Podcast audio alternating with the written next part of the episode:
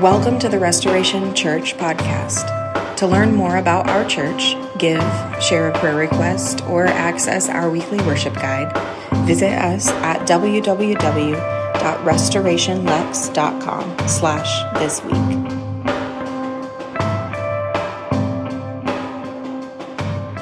Well, I want to begin today with a story from one of the oldest surviving uh, communities in the world, oldest surviving Christian communities in the world, which is the uh, Coptic Christians in Egypt. There's this story I heard a pastor tell that back in the, the 10th century, um, the caliph, he made this decree that all of the Christian churches, they were, they were to be closed throughout the land and that church bells, which were, you know, a much bigger thing back then because it drew people from around, they were forbidden to ring. And so this forced this faithful Christian Coptic community to, uh, uh, to be, you know, a, you know this is am I going to meet? Am I going to like say no? We're going to push back. We didn't really know what to do, and so they had to make this very difficult decision. Some of them they moved and became you know monasteries and things out in the middle of the desert away, but most of them, because of these limitations of their lives and struggles, they were forced to stay in their home and worship on Sundays. And the story goes that after nine years, the caliph was thinking about this. I wonder what happened to those Christians that I forced out of their churches, I shut them down. I'm, I'm going to go walk through the Christian neighborhood, through the streets on a Sunday, and just see what's left. I'm sure they're entirely gone. But what he saw were prayers and songs and worship coming from every single home that he passed along the way. And as he walked through the neighborhood, he decided to make at that point a second decree. He says, Open the churches and let them pray as they please, because I thought I had closed the church in every street only to find out that I had opened a church in every single house. I love that story because I think it illustrates the radical nature of what it means for us to be the church because we know that God does not belong to a denomination. He does not belong to the power brokers of this world. He doesn't belong to a building. He doesn't belong to a pulpit or a pastor. Jesus is building something that is far more subversive and beautiful and challenging in this world. And that's why we're doing this series, Why Church? Is because we're asking the question that more and more our neighbors are asking which is why, why do this? Why should we gather? Why should we have any sort of faith experience outside of our own personal experience? I don't know if your friends and your neighbors are asking similar questions. I know that over the years, especially the past five years, I've had countless, countless conversations about why on earth would we still continue to do this thing called church. And what we found out last week as we began was talking about how Jesus didn't really talk that much about church. The word church only appears three times in two verses in the Gospels. The word kingdom, however, appears 119 times. Jesus' primary message was clearly, his mission was clearly the kingdom of God. And this kingdom that was arriving in his life and his death and his resurrection on earth as it is in heaven. And so, wherever we gather around the reign and the mission of Jesus, that is a church. This is the church that Jesus is building. This is the church that Jesus says will not fail, even though the gates of hell come up against us, it will not fail. He is building a community around this mission of the kingdom of God. And what we learned last week, too, is that the church is then the outcome of the mission and not the mission itself. The church is not the point of church. It never has been. When we focus on the kingdom of God, we will always, always, always have the church. Even after his resurrection, after he is alive once again, in Acts 1, Jesus is still teaching on the kingdom of God. It says in verse 3 after his suffering, he presented himself to them and gave many convincing proofs that he was alive. He appeared to them over a period of 40 days and spoke about the kingdom of God. The resurrection was the inauguration of what Jesus was bringing, the kingdom that Jesus promised. This message and this mission of his church was about to move outward in this moment. He's saying, This is what is beginning to arrive in my resurrection. Later on, down in verse 8, it says, But you will receive power. And we're going to focus in on these verses today. You will receive power when the Holy Spirit comes on you, and you will be my witnesses in Jerusalem and all Judea and Samaria and to the ends of the earth. Right here, we have a twofold promise for us, the people of Jesus. We have the promise of God's Spirit, and we have the promise of God's mission out of that spirit. And that's really what we need to give our attention to today is this the power of the kingdom and also the witness the witness we're called to of the kingdom of god. First it's not just a mission. We see a power has been given for the mission that jesus has given in the holy spirit. This is how the kingdom of god is made manifest on earth as it is in heaven through the power of the Holy Spirit within us, through, through the presence of God in and among his people. The Holy Spirit is the power and presence of the kingdom of God among us. He is who is bringing in and among us the promise of Jesus's mission. The church then is not some sort of vague religious, like world improvement campaign. We're not just another nonprofit in the world that's trying to do good things, even though that is wonderful. No, we have a God who dwells within us and among us. God goes before us. This mission is not something we start and then add God later on when we feel like it. God goes before us. It's so important for us as believers, especially us very activist minded church like ours, is that we don't outmission God. God goes before us in the mission. God is far more passionate about the mission that He's called us to than we are. We join God's work where He's already working in us, among us, in our neighborhoods, our job then is to discern what God is actually doing. Church is what happens. That is what church is when we actually join God in what He is already doing among us. You will hear that over and over and over again because that for us is a theological foundation of what it means to be a church is that we don't bring God to people. We don't gather so God can show up. We don't do these things because there is an absence of God that somehow we activate together. No. That's a really sad way of understanding our faith. It's a very sad way of understanding the church. No, God is already on mission. God is already at work among us, through us, and our job as a community is together to discern how is He at work in my life? How is He at work in your life? How is He at work in our church, in our neighborhood? And once we discern this together, join the God who is already on mission. Acts 2, at Pentecost, instead of the mission of Jesus ending with his ascension, we see it continuing. The acts of the Holy Spirit. In the book of Acts, it could be called the continuation of the ministry of Jesus through the Holy Spirit. Because up until this point, there's this dramatic difference here. In the Old Testament, we see this framework of the faith that's pretty clear in two ways. First, look at here on the screen. In the Old Testament, we see the Holy Spirit empowered just the select few. You know, the prophets, the, the priests, the kings, other leaders from time to time in order to accomplish God's purposes in the world. Second, though, we see that God's presence, it dwelt in a building. First in the tabernacle, this, this traveling tent in the desert, and then in the temple later on. The presence of God was in a particular place, and that place was then the centerpiece for worship and communion with God. And third, their identity centered around the one nation, one nation of Israel, this one ethnic group as the people of God. They were Israel, God's chosen and beloved people. This was the mindset of the Old Testament, how it was before the kingdom of God and Jesus arrived. But when Jesus comes, the first thing he says in John 1:14 he says the word became flesh and made his dwelling his dwelling among us that word here in john 1.14 means tabernacled. It literally means that jesus became the dwelling place of god among us. That's so cool. And in receiving the holy spirit then at pentecost the framework of our faith from what we once knew no longer is the same. First corinthians tells us that don't you know that you yourselves are god's temple and that God's Spirit dwells in your midst. Again, it says that do you not know that your bodies, your bodies are temples of the Holy Spirit who is in you, whom you have received from God? And not only are we the temple, it gets even crazier from that point. We have, as a community, been made priests. 1 Peter 2 5 says, You also, like living stones, are being built into a spiritual house to be a holy priesthood, offering spiritual sacrifices acceptable to God through Jesus Christ.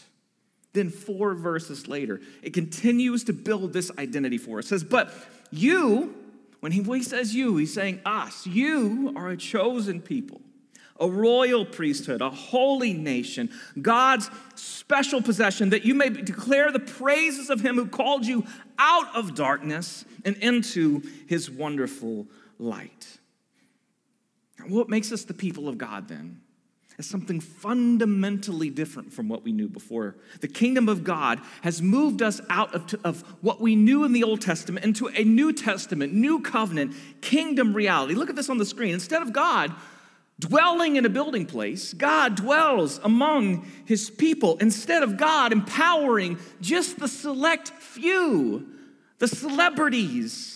He empowers every believer for the ministry of the kingdom. And instead of our identity being wrapped up in one nation, we are now a people of every tribe and nation and tongue and people.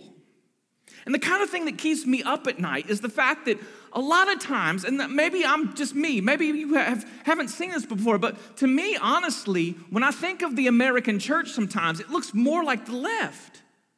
It looks more like the left side of this screen. We empower, we see the Holy Spirit as empowering just the select few. You know, the, the pastors up on high, the, the celebrity leaders, the people we look up to up there, and us common folk don't really get to do the stuff.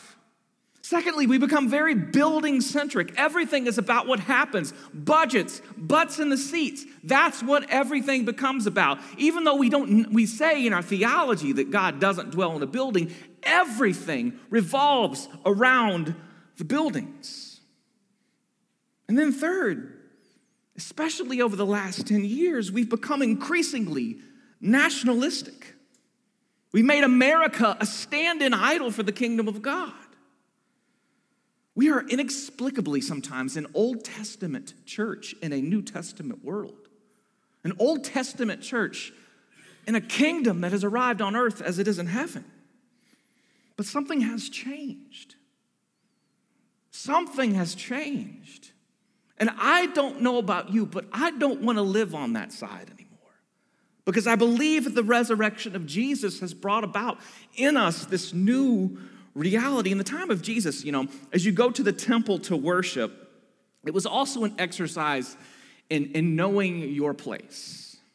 The temple was divided along the lines of gender, ethnicity, position, and power. You can see here on the screen a picture of the temple. I know you can't see the little bitty minute details here, but if you didn't know, there was on the outside the, the Gentiles, the non Jews. Probably most of us here, non Jews. I know that's not everyone, but if you're not ethnically Jewish, you're on the outside looking in. As you move further in, there's the court of women because women could not go as far as men within the temple. Furthermore, there's priests who were permitted closer to the altar and then the Holy of Holies, where only one priest could enter into the presence of God one time a year. There's always a line that could not be crossed. There's always a wall that could not be overcome. You could go and worship God, but you worship this God from a distance, far off, at an arm's length. And it makes me sad that sometimes, even though the New Testament, the New Covenant, the kingdom of God has arrived, still we have these walls. We reinforce these walls because as the people of God, it says that we are the temple. And because we have become the temple, the walls that have once divided us are no longer present among us. God dwells in and among his people, and not just some of his people, and not just in his people when they're in a building, and not just among the kind of people who are happen to be in the same country that you are. Joel 2 promises, I will pour out my spirit on all people. Your sons and your daughters will prophesy. Your old men will dream dreams. Your young men will see visions. Even on your servants, both men and women, I will pour out my spirit in those days. This is a promise for the church, the temple. We, the temple, is not divided by gender or ethnicity or anything like that. We all have equal access to the power and to the presence of God. We are promised in this that even class and gender cannot divide us. We all have equal access to the same Holy Spirit that raised Jesus from the dead. Amen? That's good news. That's not just sitting there news. That's good news. Amen? That's good. It's why in Galatians 3:28 Paul says this, there is neither Jew nor Gentile, neither slave nor free, nor male nor and female, for you are all one in Christ Jesus. This isn't vague pleasantries. This isn't a kumbaya statement. This is revolutionary because it means that the dividing lines that were always present within the faith are now falling down.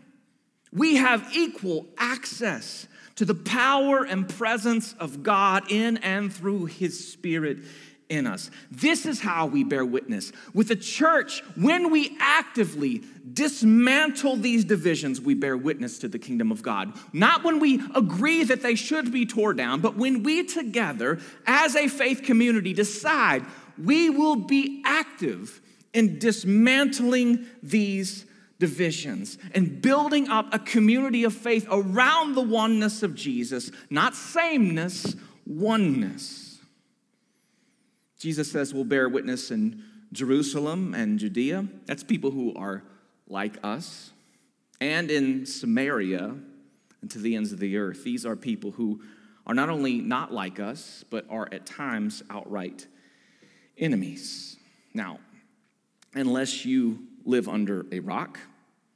You are being trained on a daily basis to know who your enemy is, to know who you are supposed to hate, to know who is on the other side, to know everything that they're doing wrong to destroy this world, this nation, the goodness of what God has done. You are being discipled. You and I are being discipled to divide. But when we are baptized in the faith, when we go under that water, what dies in us is those dividing lines of enemy making. What dies within us is the way we used to see people who are not like us, people who stand on the other side. What dies within us when we are under that water is our ability to demonize and categorize and divide because something new has been born within us. 2 Corinthians 5 says that we used to look at people from a worldly point of view, to look at Jesus from a worldly point of view, but we no longer do that. 1 Corinthians 12, Paul writes that just as a body, though one has many parts, but all its many parts form one body. So it is with Christ. For we were all baptized by one Spirit so as to form one body whether Jews or Gentiles, slave or free, and we were all given the one Spirit to drink. Even so, the body is not made up of one part, but of many. And this is also the reason why you see us around here empowering women for every area of leadership. Is because women, you do not get diet Holy Spirit. You do not get a lesser form of the Holy Spirit. The, the, Spirit, Joel says, is poured out on his sons and who? His daughters. And so, a healthy church, we believe, is where both men and women are empowered for, the, for every work of the ministry. And if you look worldwide, the places where the church is thriving and growing and moving forward, places like South America and Asia and Africa, you see churches that are empowered and often led by women. Stanley Hauerwas says that the church means that radical political alternative where Christians learn to live as people who refuse to let the politics of death determine our lives. We want more than anything to live in such a way that the world has no sociological, anthropological, gender related, racial, economic explanation for us other than that we are a people who have been given what they prayed for come, Holy Spirit.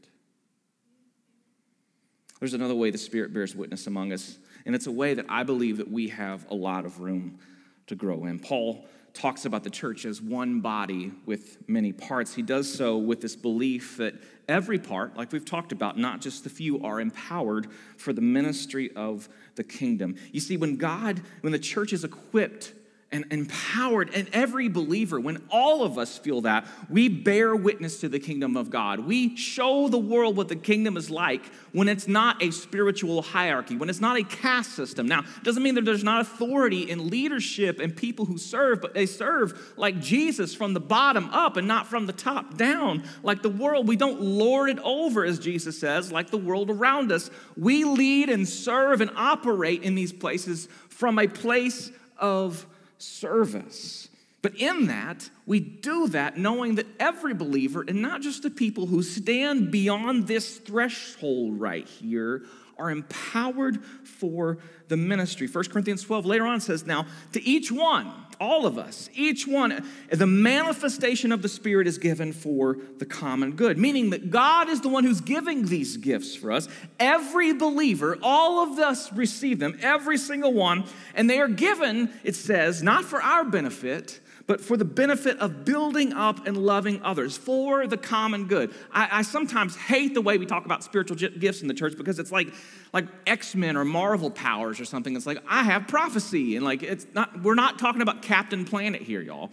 We're talking about God gives the same Spirit manifested in different ways, not for our sake, but for the sake of using those gifts to love and build up others. You are empowered to love. That's the only reason God gives gifts, is to form you into the image of Jesus through these gifts.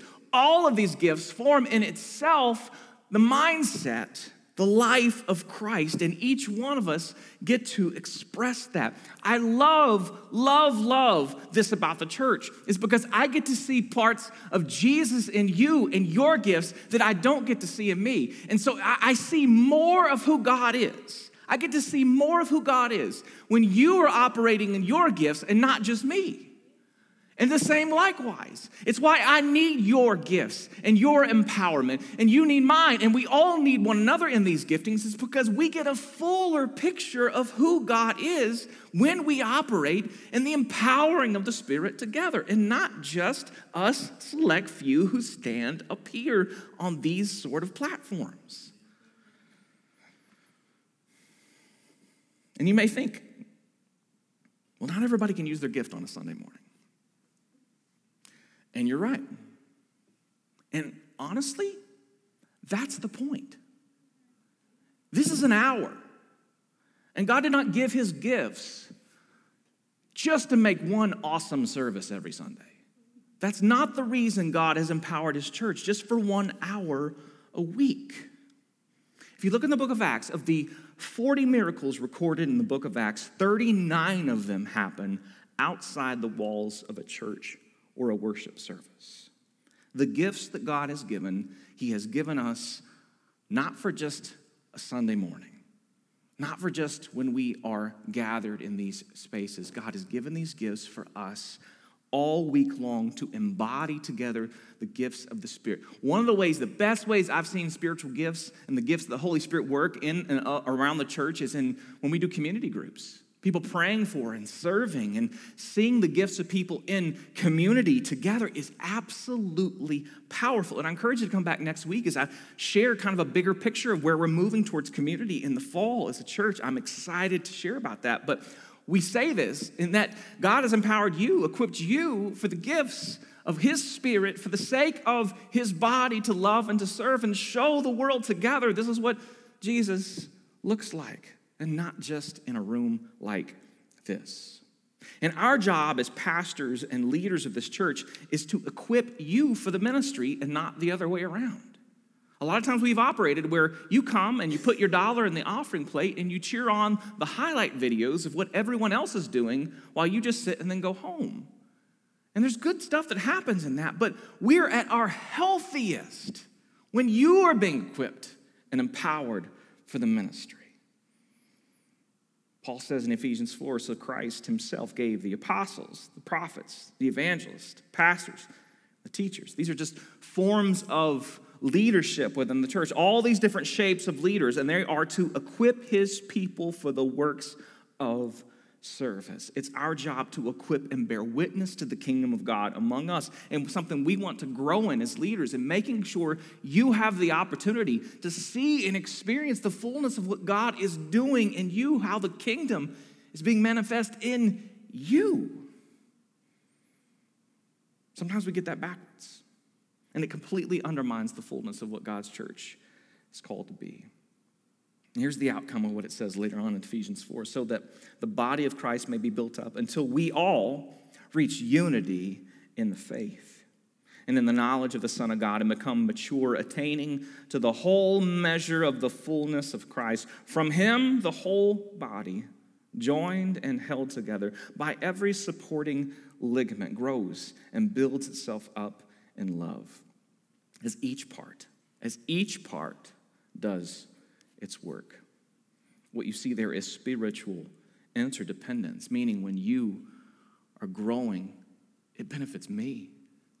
When I'm growing, it benefits you. When we live in and experience the growth, the fullness, the health of Christ, we all benefit together. We live in this spiritual interdependence of making this beautiful picture of what Jesus is in the church. So, as we close today, we're moving into a time of communion together.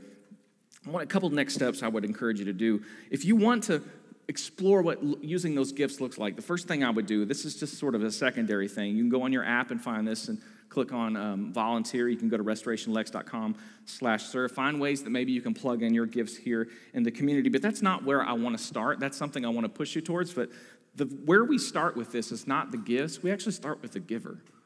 We start with the one who gives these gifts. We start with the one who offers them to us. We don't start with what should we do. We start with who is the one who empowers us for these things.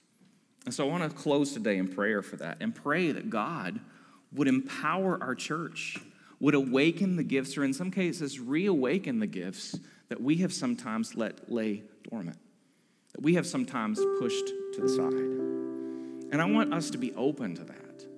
I know sometimes when we talk about the Holy Spirit and receiving from Him, we've had bad experiences before and there's cynicism around that. But I just want to encourage you today to be open, your minds, your spirits, your bodies, be open to what the Holy Spirit wants to pour out in our church to build us up together. So, Father, pour out your Spirit on your people, your sons and daughters, just as you promised.